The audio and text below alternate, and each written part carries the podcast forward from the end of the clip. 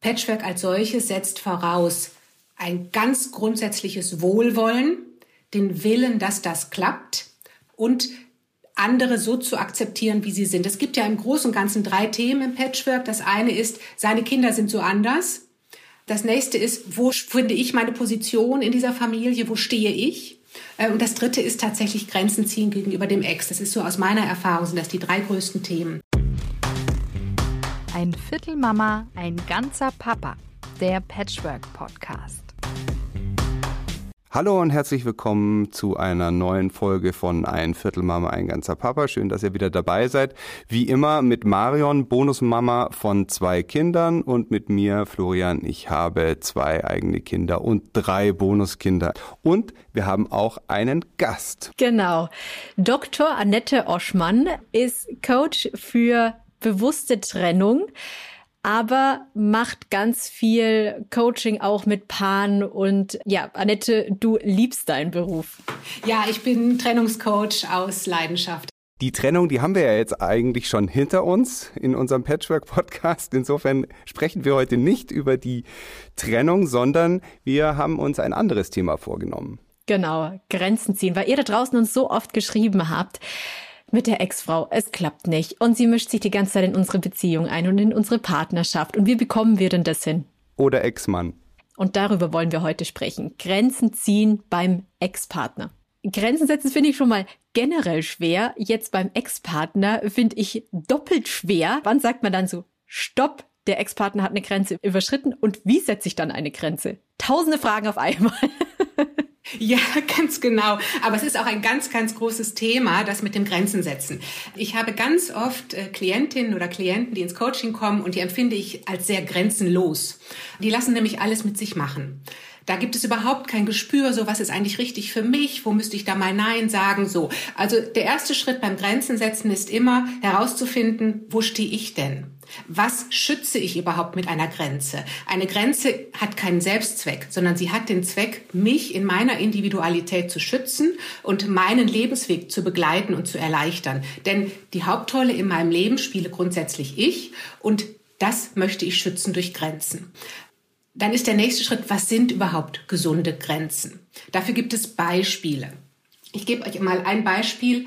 Nein ist ein ganzer Satz. Du wirst irgendetwas gefragt und du fängst an und sagst, ja, nein, das möchte ich nicht, weil, oder, ach, das ist jetzt nicht so gut, weil, oder ich sehe das anders, weil. Und statt zu sagen, nein, Punkt. Und da fängt es aber schon an, für sich selbst einzutreten. So, was sind große gesunde Grenzen? Das erfahre ich dadurch, dass ich weiß, was ist gut für mich, was will ich eigentlich. Dann setze ich diese Grenze. Das aller, aller Schwierigste ist aber nachher, diese Grenze wirklich umzusetzen und auszuhalten.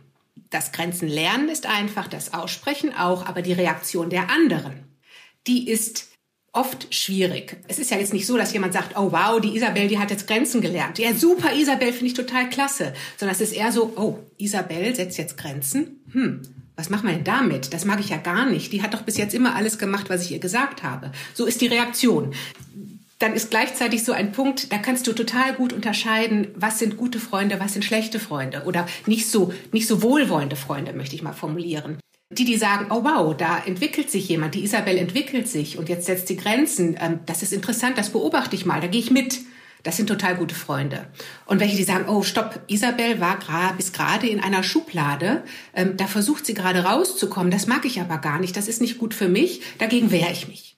Das Gegenüber checkt auch ganz oft, wenn man sich mit seiner Grenze nicht so sicher ist. Und das ist dann auch wiederum ein Problem, ne? Absolut, da sprichst du einen ganz wichtigen Punkt an. Ähm, und zwar checken wir das, schon fast ohne, dass der andere etwas gesagt hat. Das läuft nämlich über Spiegelneuronen im Gehirn. Ich bekomme mit, wie ist der andere aufgestellt. Läuft alles unbewusst. Ähm, das geht so ein bisschen über Körperhaltung, das geht über Sprache, das geht über Tonlage, wenn dann jemand anfängt zu sprechen. Aber ganz vieles hat sich schon beim ersten Eindruck erledigt. Und wenn jemand merkt, oh, da ist jemand grenzenlos, dann gehe ich immer wieder drauf. Das erlebst du in Partnerschaften natürlich, das erlebst du aber auch ähm, in der Arbeit, beim Job, dass du diejenige bist, die alle Aufgaben immer zugeschustert bekommt, weil sie immer Ja sagt. Aus welchen Gründen auch immer. Wenn du irgendwann mal sagst, oh, ich muss hier priorisieren, ich muss das jetzt anders regeln, nein, dann wirst du anders wahrgenommen. Ich bin ja immer der große Freund des Konkreten und des Beispiels. Ich würde diese Frage gerne an die Community gleich weitergeben. Wir haben einige Nachrichten bekommen, beispielsweise von Bonusmamas, die sagen, ihr Partner kann nicht Grenzen setzen. Das ist ja nochmal eine Schwierigkeit mehr. Ich spiele sie mal vor. Bei uns ist die Situation so, dass wir eigentlich ein recht neutrales Verhältnis zur Kindsmutter haben. Wir sind nicht besonders eng mit ihr, aber es gibt auch keine größeren Streitigkeiten und die Trennung, die liegt auch schon länger zurück. Seit einigen Jahren haben wir auch eine gemeinsame WhatsApp-Gruppe, über die wir alles kommunizieren, weil ich doch recht eingebunden bin, gerade auch was Schule angeht oder Nachmittagsbetreuung. Naja, es kommt nur immer wieder zu Situationen, in denen die Kindsmutter eigenmächtig Änderungen an den Absprachen trifft. Das heißt, das sind dann so Dinge, wie dass meine Bonustochter manchmal an einem anderen Tag in der Woche bei uns sein soll, weil ihre Mutter Termine hat. Dafür soll sie aber auf einmal nicht mehr an dem Tag kommen, den wir eigentlich vereinbart haben. Oder sie soll nachmittags früher zu ihr gehen und dann auch dort schlafen. Naja, und gerade in letzter Zeit kommuniziert sie das immer häufiger nur meinem Mann und gar nicht uns gemeinsam.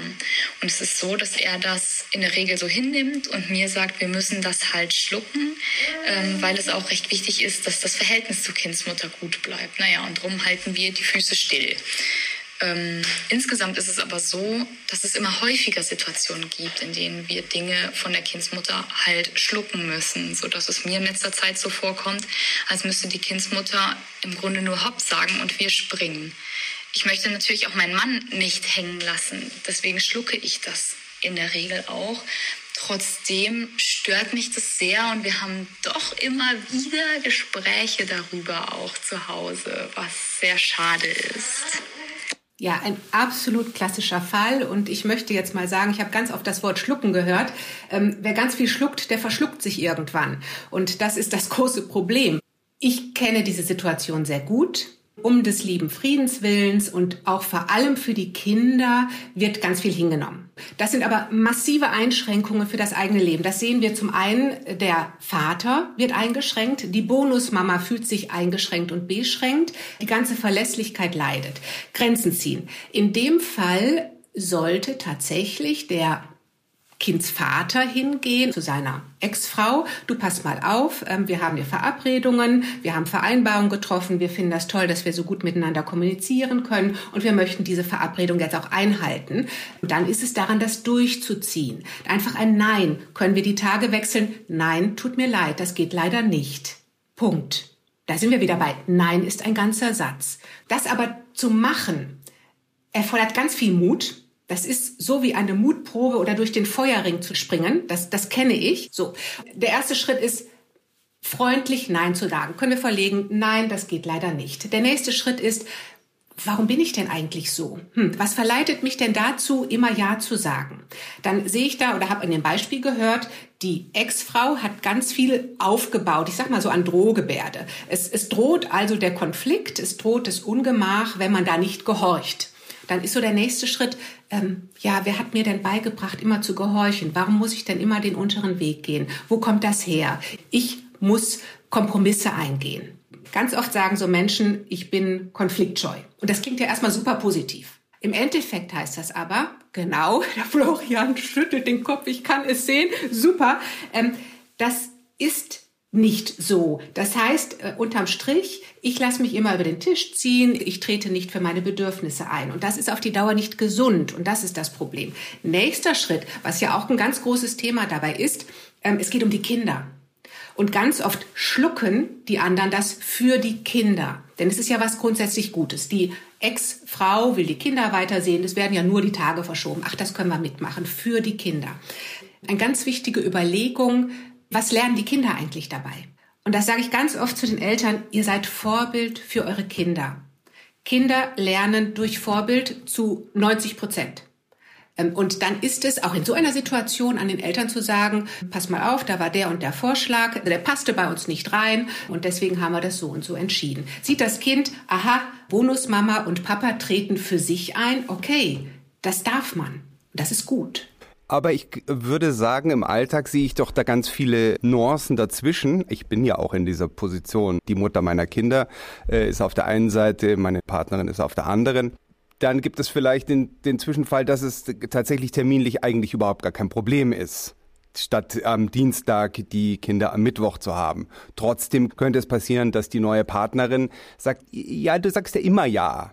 Also dann geht's ja vielleicht gar nicht mehr darum, dass der eine Tag besser passt als der andere, sondern da ist vielleicht eine Form von Eifersucht dabei, wo sich dann die neue Partnerin äh, in einer gewissen Weise zurückgestellt fühlt. Ich, ich könnte mir vorstellen, dass das auch oft eine Rolle spielt. Will ich jetzt auch unserer Hörerin da gar nicht unterstellen. Das klang jetzt ein bisschen anders, aber ist dann so ein stures Nein nicht zu einfach?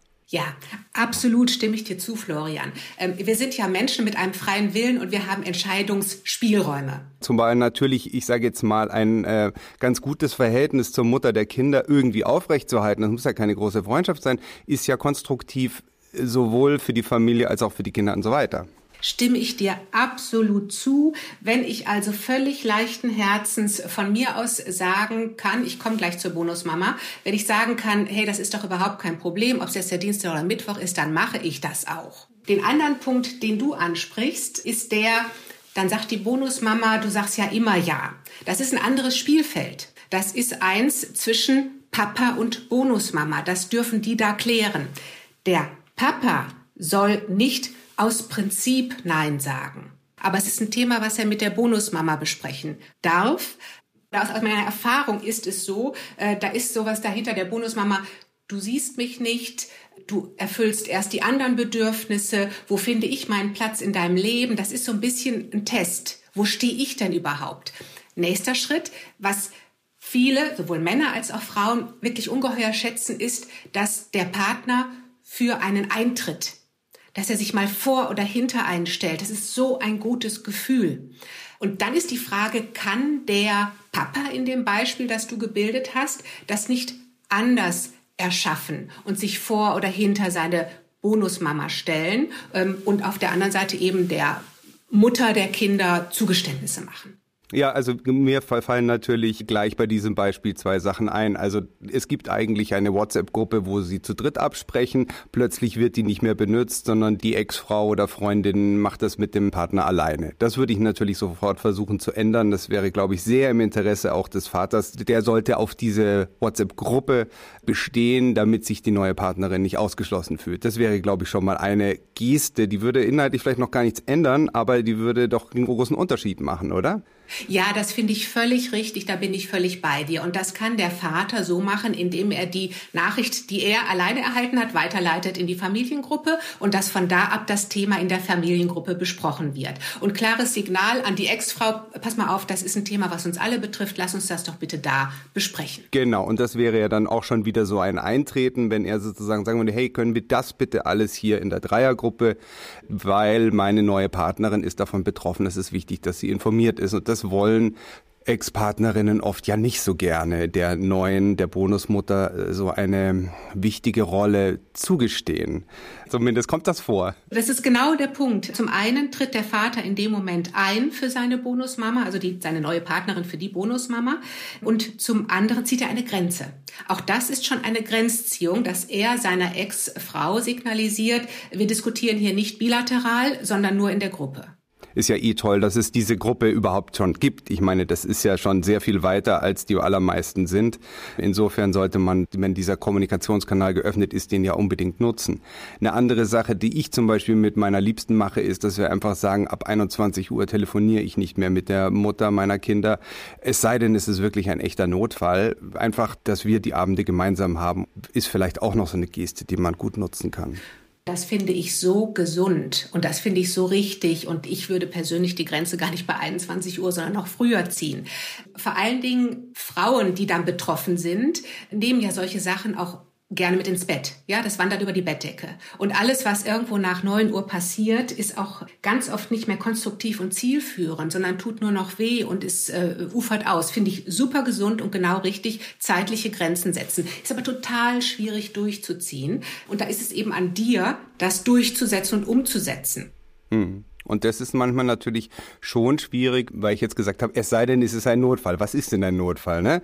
Also wenn jetzt die Mutter meiner Kinder äh, sagt, das ist jetzt aber ein Notfall, du musst jetzt mit mir sprechen und ich sage, ich will aber jetzt nicht kommunizieren und dann äh, meine Liebste sitzt daneben, dann gerät man natürlich jetzt in diesem Fall als Mann, äh, als Vater doch so ein bisschen bist halt zwischen den Fronten. Du hast halt Erwartungen von beiden Seiten. Äh, natürlich, die Liebste ist, ist die aktuelle Partnerin, mit der muss man sich gut verstehen, aber irgendwie muss es ja mit der Mutter der Kinder auch noch weiter funktionieren. Also äh, einfach den einen Kanal zumachen ist manchmal nicht möglich und kann schon eine sehr, sehr, sehr schwierige Situation sein. Wie verhält man sich denn da am besten? Also nehmen wir jetzt mal so ein, so ein Beispiel. Die Bonusmutter erwartet jetzt, der Vater sagt, nee, Samstag haben wir keine Zeit. Die Mutter sagt aber, am Samstag brauche ich unbedingt Hilfe, sonst sind die Kinder den ganzen Samstagnachmittag alleine vor der Glotze, was ich ja auch nicht will. Ja. Also ich will meinen Kindern also, eigentlich helfen. Ne? Der erste Punkt ist, was definierst du für dich oder mit deiner Ex-Partnerin als Notfall? Das solltest du vorher mal klären. Nein, das schafft innere Klarheit und innere Klarheit schafft Entscheidungsfähigkeit. Dann weißt du nämlich in, in dem Punkt ganz genau, hey, ist das jetzt ein Notfall, wie wir ihn besprochen haben, wie ich den für mich definiert habe oder ist das nicht? Notfall ist natürlich alles, was mit den Kindern zusammenhängt, äh, gesundheitlich, echte Unfälle äh, und so weiter. So, hohes Fieber, was auch immer, würde ich jetzt erstmal ad hoc als Notfall definieren. Das, was du beschreibst, ist diese berufliche Notsituation. Ich äh, vermute jetzt mal, die hätte sich aber auch schon etwas früher angedeutet und die kann man konstruktiv lösen. Also, dass du einspringst, wenn Not am Mann ist bei der Frau wegen ihres Jobs, das unterstelle ich jetzt mal, das machst du.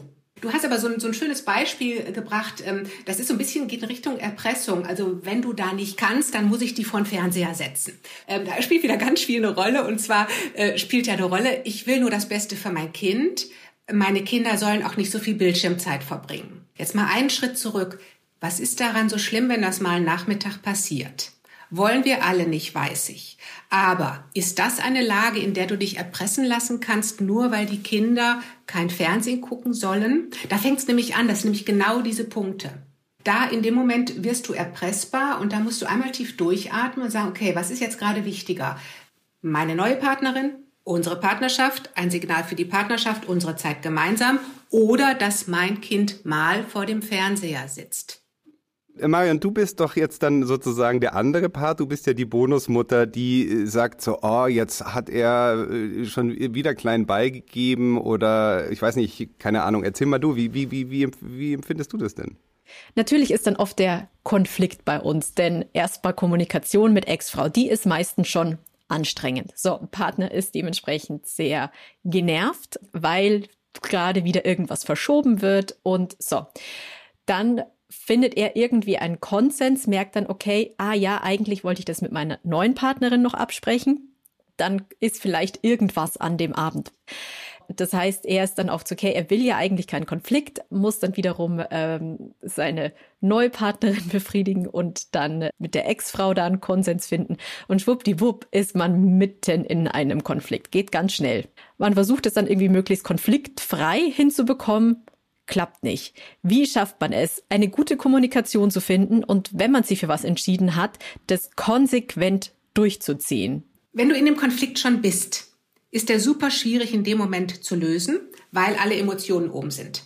Es gilt in der konfliktfreien Zeit, in der, in der guten Zeit, darüber sich mal zu verständigen. Was sind hier unsere Prioritäten? Was sind Prioritäten? Sind es die Konzertkarten oder einzuspringen? So, so solche Situationen. Was machen wir, wenn das eintritt? Dann gute Kommunikation, ich Botschaften senden. Ich hätte gerne das. Ich möchte gerne das. Ich habe den Eindruck, das. Immer wieder ich Botschaften. Nicht immer du, du, du, immer knickst du ein und so weiter, sondern ähm, ich habe den Eindruck, ähm, ich komme hier irgendwie zu kurz. Können wir das mal besprechen? Können wir das lösen? So, das in der guten Zeit. Im Konflikt selbst gilt wirklich tief durchatmen, du bist ja nicht im Verstand, du bist in der Emotion. Oder anders gesagt, äh, du bist irgendwo im limbischen System im Gehirn. Das ist das uralte Gehirn, Menschengehirn. Da gibt es nur so ein paar Reaktions- und Handlungsmöglichkeiten und du bist nicht vorne in deinem Verstand, im präfrontalen Kortex, wo du sagen kannst, oh, jetzt gehe ich die Situation mal total gelassen an und überlege, was wir hier tun können. Tief durchatmen, wenn es hochkocht, hilft auch immer mal wieder aus dem Raum rausgehen, aus der Situation rausgehen, wieder reingehen und gucken, wie können wir das jetzt hier lösen. Der Mann, der Sandwich-Mann zwischen allen Parteien, der hat es natürlich am schwersten. der sollte einmal für sich gucken, okay, was, was hat jetzt hier Priorität? Braucht meine neue Partnerin jetzt wirklich mal ein starkes Signal? Habe ich fünf, sechs Mal Ja gesagt und braucht die jetzt was? Oder ist das ein Ding, meine Ex-Frau hat ein echtes Thema, ähm, ich mache es jetzt und bespreche es gleich in Ruhe mit meiner Bonus, also mit meiner neuen Partnerin, mit der Bonusmama. Das ist eine, eine Diskussion und Besprechung des Paares. Was sind unsere Prioritäten? Sind wir das als Paar? Ähm, ist das unsere Zeit mit den Kindern? Und wie vermitteln wir das, kommunizieren das? Und dann ist es wieder am Mann, der da zwischen allen Freunden steht, zu sagen zu seiner Ex-Frau, pass mal auf, äh, du weißt, dass wir dir ganz oft entgegenkommen. Heute geht es leider nicht. Flo, ist ganz schön Druck auf euch Männer hier. ja, äh. ja, wir sind jetzt gerade in der Situation. Ne? Es kann ja auch Total. immer die, es kann ja auch die Frau sein, die Sandwich ist und zwischen denen. Ne? Nee, das ist klar. Also äh, wir sind ja hier sowieso im Beispielbereich, aber ja, natürlich, ich kenne die Situation natürlich und kann die Motive der unterschiedlichen Seiten sehr gut nachvollziehen. Es ist nicht so einfach zu sagen, die eine hat recht und die andere hat recht, denn aus der Perspektive der Mutter ist es vielleicht so, dass sie sagt, ja, jetzt brauche ich dringend Hilfe und der Typ ist nicht da der ist aber doch der Vater. So. Und umgekehrt die Partnerin, die sagt, das kann ja wohl nicht sein, dass die Ex-Frau, Freundin da jetzt irgendwie noch so viel bestimmen darf. Das ist ja auch ein Thema, über das wir ja hier oft in diesem Podcast sprechen. Welche Rolle hat denn die Bonusmutter oder der Bonusvater, wo diese Person doch immer ein bisschen das Gefühl oft hat, ja, die sind irgendwie zwar getrennt, aber irgendwie immer noch Familie, da passe ich ja gar nicht mehr so dazwischen. Also über diese Rollenfindung geht es ja ganz oft in unseren Gesprächen und da haut es natürlich irgendwie genau drauf. Trotzdem fand ich das jetzt lustig, äh, denn die Marion hat dich ja eigentlich äh, gefragt, wie man das denn generell und grundsätzlich lösen kann. Und deine Antwort war, ja, das kann man immer nur in der jeweiligen Situation. da muss man erstmal cool bleiben und dann muss man über die Situation nachdenken. Also es gibt gar keine generelle Möglichkeit. Wenn diese Situation aufkommt, nein. Dann in der ruhigeren Phase, wenn ihr wieder in ruhigeren Gewässern seid, sich über das verständigen, was da los war und darüber offen sprechen, wie man es demnächst löst. Was da auch immer noch reinspielen kann, das sind so innere Glaubenssätze, innere Prägungen, die bei allen vorhanden sind, unbewusst. Das kann zum Beispiel sein, ich bin nicht wertvoll oder ich bin hier nur das Anhängsel, ich bin nichts wert oder ich bin eine Belastung, irgendwie sowas. Ähm, der Papa in der Mitte kann so den Satz haben, ich muss immer alles ausgleichen oder ich muss zuverlässig sein. Ist auch so ein Glaubenssatz, den viele Menschen haben. Und daran zu arbeiten, ist ein Schritt, sich selbst zu verändern. Denn es gilt, der einzige Mensch, den du ändern kannst, das bist du selbst. Niemand sonst. Und deswegen komme ich so mit dem Durchatmen, sich mal zurückziehen, Prioritäten setzen, finden, wie kann ich erstmal an die Situation rangehen wie kann ich da den Dampf rausnehmen und dann gucken wir weiter. Du kannst deine Ex-Frau nicht ändern, du kannst die Bonusmama nicht ändern, nur in einem ganz beschränkten Umfang. Ja, aber man möchte ja eigentlich auch, dass, ich sage jetzt mal, die Beziehungen immer gut sind, beziehungsweise, dass man gut kommunizieren kann. Und dann will man ja auch flexibel bleiben und dann beugt man sich wieder. Dann weicht man ja wieder so eine Grenze auf, ne? Also sollte man sowas nicht tun oder sollte man schon flexibel bleiben? Also das, das kommt drauf an. Du sagst einen schönen Satz, ich muss flexibel sein. Das ist ein Glaubenssatz, den auch viele durchaus haben. Denn wenn ich nicht flexibel bin, dann bin ich starr und das ist irgendwie so verkrustet und so, uh, ne? das, das wollen wir nicht. Also ich muss flexibel bleiben. Okay, flexibel bleiben heißt, ich muss mit allem irgendwie mitgehen und ist das Gegenteil von ich mache mein Ding und ich gehe meinen Weg. Ja, deswegen dieses flexibel bleiben, da würde ich als erstes rangehen und gucken, ähm, ob man das nicht verändert. Ich muss flexibel sein. Ist das wirklich so? Musst du flexibel sein? Wie verhältst du dich, wenn du flexibel sein musst? Ich passe mich immer an, ich gucke, was die anderen sagen, ich höre mir alle Bedürfnisse an, auf mich höre ich zuletzt, so ungefähr. Wie würdest du dich fühlen ohne diesen Satz, ich muss flexibel sein? Wahrscheinlich viel freier, viel entspannter. Und dann ist der nächste Schritt, kann ich diesen Satz nicht wohltuend für mich selbst verändern, sodass ich in Zukunft besser damit leben kann. Zum Beispiel, ich darf flexibel sein, wenn es passt. Oder ich darf flexibel sein, wenn ich das Gefühl habe, meine Bedürfnisse sind auch erfüllt. Ja, dass du so, so etwas modifizierst und auf dich beziehst und nicht nur sagst, ich muss flexibel sein und das heißt äh, in einer Situation immer, ähm, ich gerate unter die Räder. Wir haben noch einen schönen Fall bekommen. Ich glaube, der passt an der Stelle jetzt ganz gut. Moin, mein Name ist Jolina und ich habe zwei Bonustöchter im Alter von sieben und zwei. Mein Partner und ich haben das Problem, dass seine Ex-Partnerin uns regelrecht per SMS terrorisiert, auch wenn wir alleine im Urlaub sind und sie das genau weiß und dann Probleme anspricht, die eigentlich gar kein Problem sind. Und das sozusagen mit Absicht macht. Wir haben aber mal geäußert, dass Probleme nicht mehr per SMS geklärt werden sollen. Und leider können wir den Kontakt ja auch nicht ganz abbrechen oder die SMS blockieren, weil dann können die Kinder uns auch nicht mehr erreichen. Und wir haben aber auch so mit dem Jugendamt noch keine Lösung gefunden, wie man dieses Problem, wie gesagt, lösen kann.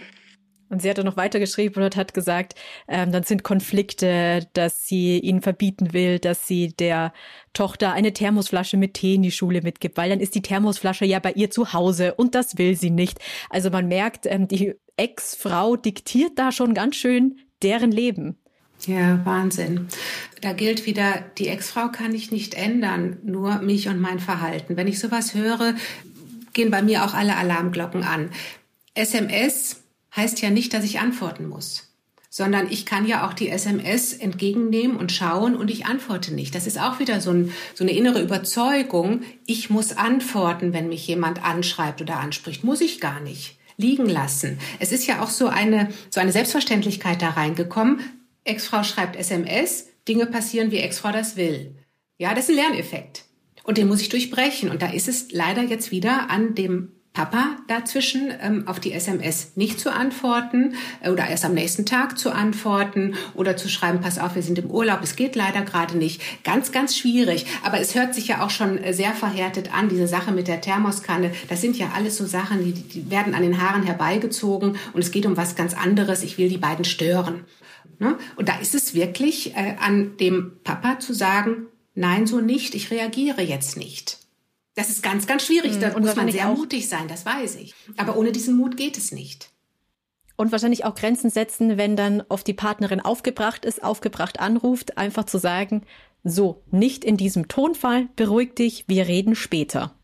Ich würde es etwas anders formulieren, denn das, was du formuliert hast, finde ich völlig, ist völlig richtig, ist aber so ein bisschen von oben herab. Ähm, ich würde jetzt sagen, pass mal auf, ich glaube, das entgleitet uns hier gerade. Ich würde immer dann wieder eine Wir, da will ich eine Wir-Botschaft. Uns entgleitet das Gespräch hier gerade. Ähm, ich glaube, wir finden hier jetzt keine konstruktive Lösung. Wir legen auf, das, was du gesagt hast, ist so, pass mal auf, du riechst dich gerade so auf, äh, das geht hier nicht. Äh, ich bestrafe dich jetzt. Nein, ich weiß, es erfordert immer wahnsinnig viel, ah, so Überschwimmen und so ein Zen-Gedanken, ja. Also ich bin total gelassen und äh, regel die Dinge und bin äh, völlig bei mir und sende ich und wir Botschaften. Ähm, aber es entspannt dann etwas die Situation. Aber das in einem Moment, wo mich jemand, ich sage jetzt mal am Telefon anbrüllt oder jemand mit einer mit einer schlechten Laune ankommt, das muss man erst mal schaffen. Also ich äh, kann es, glaube ich, nicht. Das, du hast völlig recht. Ähm, das ist absolut menschlich. Ja, das ist kein Fehler und es ist menschlich und es ist so. Was ich sage, ist ja nur, wie man es vielleicht etwas besser macht, um die Atmosphäre etwas zu entspannen. Das Leben ist aber manchmal anders, ja. Ich finde aber trotzdem, Annette, dass du da natürlich total recht hast. Also so dieser Druck zum Beispiel, ich muss immer antworten, wenn eine SMS kommt. Da sind wir eben dann wieder bei diesen Situationen von, ja, bis um wie viel Uhr kommuniziere ich denn jetzt mit der Mutter meiner Kinder noch?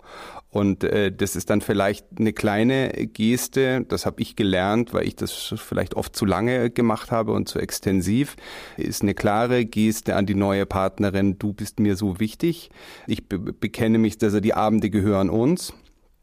Und äh, es ist auch eine klare Geste an die an die Ex-Partnerin. Es gibt da irgendwie auch einen Zeitpunkt, wo ich dann auch äh, einfach nicht mehr erreichbar bin. Und das sind dann doch wieder kleine Sachen, die aber, glaube ich, schon eine große Wirkung haben können. Bei der Hörerin, die wir jetzt da haben, ist natürlich äh, eines der Probleme tatsächlich, also so hört sich zumindest an, dass die Mutter der Kinder ja gar nicht ähm, mit, mit ihrem Ex-Partner und, und mit dieser Bonusmutter auf irgendeinen grünen Zweig kommen will, sondern die scheint ja wirklich einfach dann das ist jetzt natürlich nur die Schilderung der Bonusmutter. Wir, wir kennen wie immer nur eine Seite, aber äh, klar, wenn, wenn, wenn jetzt der Ex-Partner, die Ex-Partnerin einfach nur aggressiv ist und stören will, dann äh, ist es, glaube ich, sehr schwierig, da irgendwas zu machen, außer dass man eben versucht, dass man möglichst wenig dadurch gestört wird und zum Beispiel dann sich nicht den Urlaub dadurch kaputt machen lässt. Ja, darf die Ex-Frau denn eigentlich oder der Ex-Mann im Urlaub anrufen und Probleme ansprechen? Oder ist genau das der Punkt, wo man die, die Grenze ziehen muss? Ja, was heißt dürfen? Ne? Also er, er darf, er oder sie darf das, ja. Aber da ist dann der Punkt, die Grenze zu ziehen. Vielleicht mit dem Punkt, was ist ein Notfall? Ne? Im Urlaub wollt ihr auch angerufen werden, wenn ein Notfall passiert, ja. Aber da ist die Grenze, ja. Schütze ich meinen Urlaub? Ich meine, du liest ja auch wahrscheinlich keine E-Mails aus dem Job. Doch, ja? macht die Marion schon, Urlaub. natürlich. ja? Ich auch, ist, ich auch. es ist dein Urlaub. Wieder der nächste Punkt, was, was ist, du bist, du kommst geschlaucht aus so einem Urlaub zurück. Ich weiß das von, von Berichten, da wird bombardiert jeden Tag ähm, und die Menschen kommen geschlaucht aus dem Erholungsurlaub zurück. Der Effekt ist gleich null, weil sich die ganze Zeit emotional total aufgeregt haben. Und an dem Punkt das ist reiner Selbstschutz zu sagen, ich mache das jetzt nicht. Selbstschutz oder Selbstliebe. Und das ist ein Ausdruck davon zu sagen, hier ziehe ich die Grenze. Ja. Und noch ein Wort zu SMS, WhatsApp. Das höre ich jetzt hier äh, gerade die ganze Zeit. Und so ist das Leben. Wir funken ganz viel über diese beiden äh, Medien. Ich halte sie für richtig, richtig schlecht, weil sie alles absolut verkürzen. Ich weiß aber, dass es die Realität ist. Ich würde immer sagen, bitte E-Mail schreiben oder telefonieren oder vielleicht sogar äh, handschriftlich mal Dinge festhalten. Eine WhatsApp verkürzt wahnsinnig, kommt ganz oft beim Adressaten falsch an, weil sie so kurz ist und dadurch hilft sie und trägt dazu bei, dass die Stimmung verpestet ist. Ich sehe eine WhatsApp und habe das manchmal bei Klienten, die sitzen da wie das Kaninchen vor der Schlange, total hypnotisiert. Oh, was ist denn jetzt schon wieder? Einfach weil da nur zwei Sätze stehen und das ist einfach ganz furchtbar. Wenn es irgendwie anders geht, bitte anders machen. Wenn es die Realität ist, lernen damit umzugehen, tief durchatmen, weglegen, nicht sofort antworten, liegen lassen. Das darf durchaus 24 Stunden liegen bleiben. Aber das heißt, dann telefonieren, weil ich meine, persönlich an einem Tisch sitzen ist ja meistens noch mal schwieriger. Ja, weißt, weißt du, ich glaube, wir sind jetzt gerade an dem Punkt zu erkennen, es gibt so viele Konstellationen. Es gibt die Patchwork-Situationen, die recht gut laufen und wo äh, gute Vereinbarungen getroffen werden. Und da gibt es vielleicht mal nur so den einen oder anderen Ausreißer. Und dafür braucht man einen Weg. Da halte ich mein Herz offen und sage, okay, wenn ich da Zugeständnisse machen kann, dann mache mach ich das. Es läuft ja sonst gut. Und dann gibt es die ähm, Patchwork-Situationen, wo es richtig hart auf hart kommt, wo die Ex mit Kleinigkeiten ankommt kommt oder, damit habe ich ja auch viel im Coaching zu tun, es gibt so stark narzisstische Tendenzen oder sehr dominante Tendenzen. Diese Menschen sind gewohnt äh, zu machen, was sie wollen und die funken halt weiter rein. Je mehr das der Fall ist, desto mehr muss ich Grenzen ziehen, um mein neues Familienleben zu schützen. Ja. Ich darf es nicht schutzlos stehen lassen. Also ich, äh, auf der einen Seite bin ich schon deiner Meinung, dass äh, SMS und auch E-Mails manchmal sehr missverständlich sind. Auf der anderen Seite kenne ich das natürlich schon auch, dass äh, solche Telefonate aus, dass es das, wenn es am Telefon ist, dass es dann ausartet. Insofern, dass es dann nur noch eine Aneinanderreihung von Vorwürfen von der einen Seite sind und da kann dann vielleicht äh, so ein Schritt zu sagen, du, ich telefoniere jetzt gar nicht mehr mit dir, weil äh, du hörst mir gar nicht zu, sondern, was weiß ich, bombardierst mich hier mit irgendwie deinem Zeug, äh, da kommt auch nichts Konstruktives raus. Wir müssen es jetzt einfach aufs Schriftliche genau wegen der Verkürzung verlagern, weil dann äh, kannst du mich nicht mehr beschimpfen. Was du ansprichst, diese Endlos-Diskussionen, die kenne ich ähm, aus dem Coaching und vor allen Dingen auch mit schwierigen Partnern. Und es gibt da einen Weg, das ist die defensive Kommunikation, die da lautet, ich habe meine Meinung, du hast deine Meinung, wir diskutieren nicht. Da für den Extremfall. Das kann total schwierig sein, weil das so ein, ein Mix ist zwischen Selbstschutz, ich blocke diese Diskussion ab, und Recht haben. Ich sehe, dass das Auto blau ist und mein Partner besteht darauf, dass es rot. Das bringt mich um den Verstand. Aber in dem Moment zu sagen, okay, er sieht die Welt, wie er sie sieht, ich sehe sie, wie ich sie sehe und wir diskutieren das jetzt nicht, denn es führt zu keinem Ergebnis, ist ein ganz großer Schritt, defensive Kommunikation ist oft auch in Partnerschaften sehr wichtig, das anzugehen. Nicht nur mit dem Ex-Partner oder der Ex-Partnerin, sondern auch in Partnerschaften sehr hilfreich. Also gute Diskussionen, was sind gute Diskussionen? Wohlwollende Diskussionen, ähm, bei denen der eine den anderen ausreden lässt, seinen, seinen Standpunkt akzeptiert und sag mal, wohlwollend und zugeneigt zur Kenntnis nimmt, auch wenn er das nicht teilt. Das ist eine gute Diskussion. Und wenn ich am Ende vielleicht ein fruchtbares Ergebnis habe, dann ist das toll. Hm, das setzt aber die Bereitschaft beider voraus, das auch zu erzielen und sich auch so zu verhalten. Mhm. Aber wie schaffe ich es jetzt, jetzt ich habe eine Grenze gezogen, die durchzuhalten. Also ich bin ein Meister in Grenzen aufweichen lassen und ein Meister im Nachgeben irgendwann. Man muss nur lang genug nerven. Wie schaffe ich es dabei zu bleiben und zu sagen, nee, so ist es jetzt und Punkt? Ja, ja, sehr gute Frage. Vor allen Dingen dieses Aufweichen lassen ist ja schon wieder so eine innere Prägung. Man muss nur lang genug auf mich einquatschen, dann mache ich, was der andere will. Grenzen notieren. Ich, ich bin ein Fan von Schriftlichkeit. Ähm, was ich ähm, meinen Klienten immer mitgebe, ist zu sagen, schreibt mal auf, wofür ihr steht. Auch mal jetzt ganz unverschämt zu sagen, schreib mal die zehn Gebote der Marion auf, schreib mal die zehn Gebote des Florian auf. Was wollt ihr? Was nehmt ihr hin? Was nicht? Ich möchte inspirierende Kontakte. Ich möchte wertschätzende Kontakte. Ich lasse mich nicht anschreien. Das zu definieren. Dann ergeben sich Grenzen ganz automatisch. Ähm, ich will nicht das. Ähm, ich bleibe dabei aufschreiben und sich das immer wieder hervorholen. Ähm, ich mache im, im Coaching tatsächlich auch Übungen dafür, mh, denn das, was wir alles hier besprechen, das läuft gerade im Kopf ab. Im Kopf ist es wunderbar erkannt. Ähm, es wird aber erst wirksam, wenn es in den Bauch rutscht wenn ich es wirklich verinnerliche. Und da helfen, ich weiß nicht, ob du Yoga machst oder, oder Meditation, da helfen diese Methoden, bei denen man wirklich mal wieder zu sich kommt. Ähm, oder ganz klassisch das Dösen. Setz dich mal jeden Tag zwei, dreimal fünf Minuten irgendwo hin und dös mal, guck mal Löcher in die Luft. Und dann ruft dir nochmal hervor, ähm, was war jetzt hier nochmal meine Grenze? Wofür stehe ich? Was möchte ich durchsetzen? Aha, okay, verinnerlichen. Das über ein paar Tage und Wochen machen und mal schauen, ob sich was verändert. Ist nur ein ganz, ganz kleiner Aspekt. Kann sehr herausfordernd sein, fünf Minuten in seinen Tag zu packen, ähm, aber es hilft ungemein weiter. Das ist im Grunde so ein Einchecken mit sich selbst. Ich hätte da jetzt noch äh, mal ein ganz konkretes Beispiel von einer Bekannten. Und die hm, hat sich von ihrem Partner getrennt. Und eine Sache, von der sie sich ganz sicher war, sie hat gesagt, ich werde mich nie wieder beschimpfen lassen, also als Arschloch oder Idiot oder sonst was.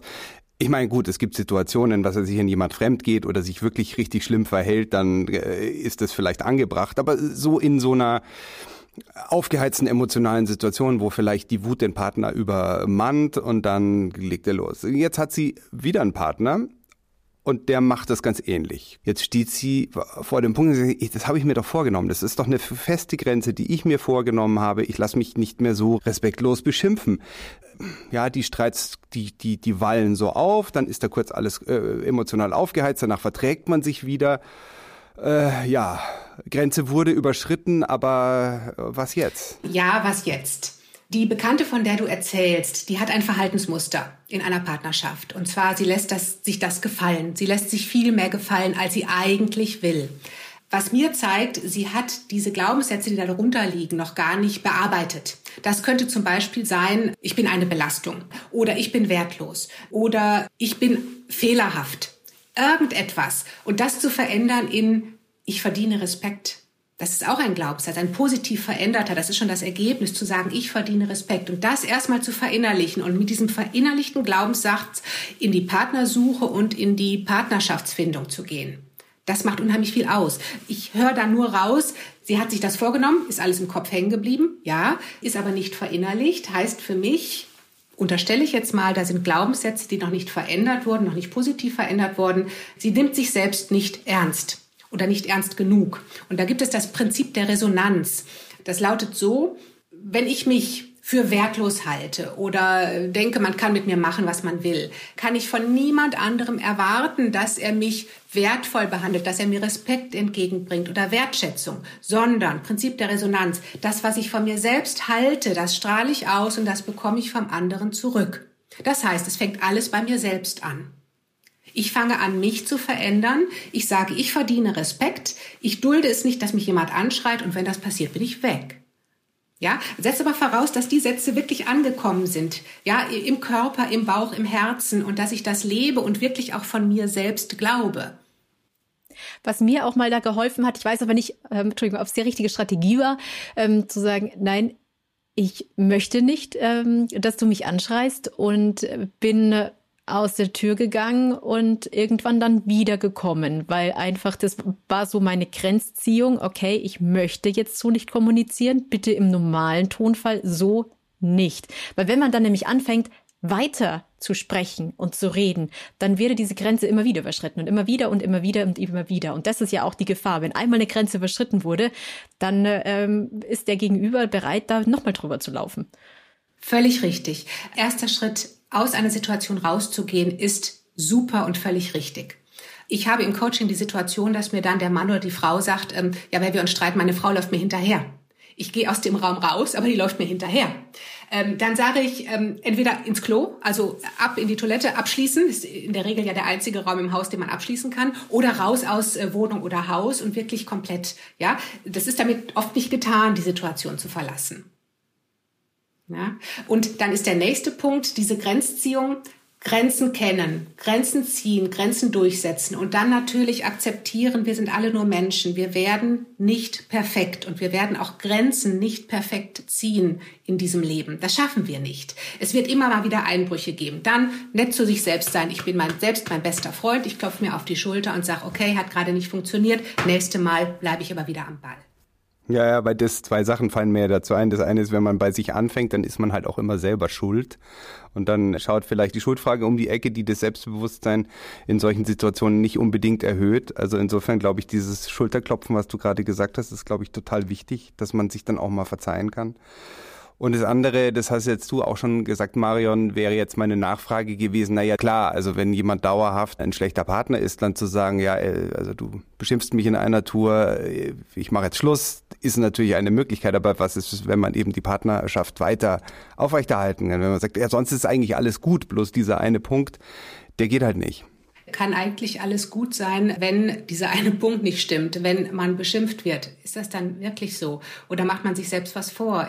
Ich habe auch schon Klienten gehabt, die haben gesagt, also so, gerade solche Diskussionen, ähm, Schreiereien, bis hin zu am Ende saß ich immer weinend da. Und dann ist er noch mal weitergegangen und hat noch mal weiter geschrien.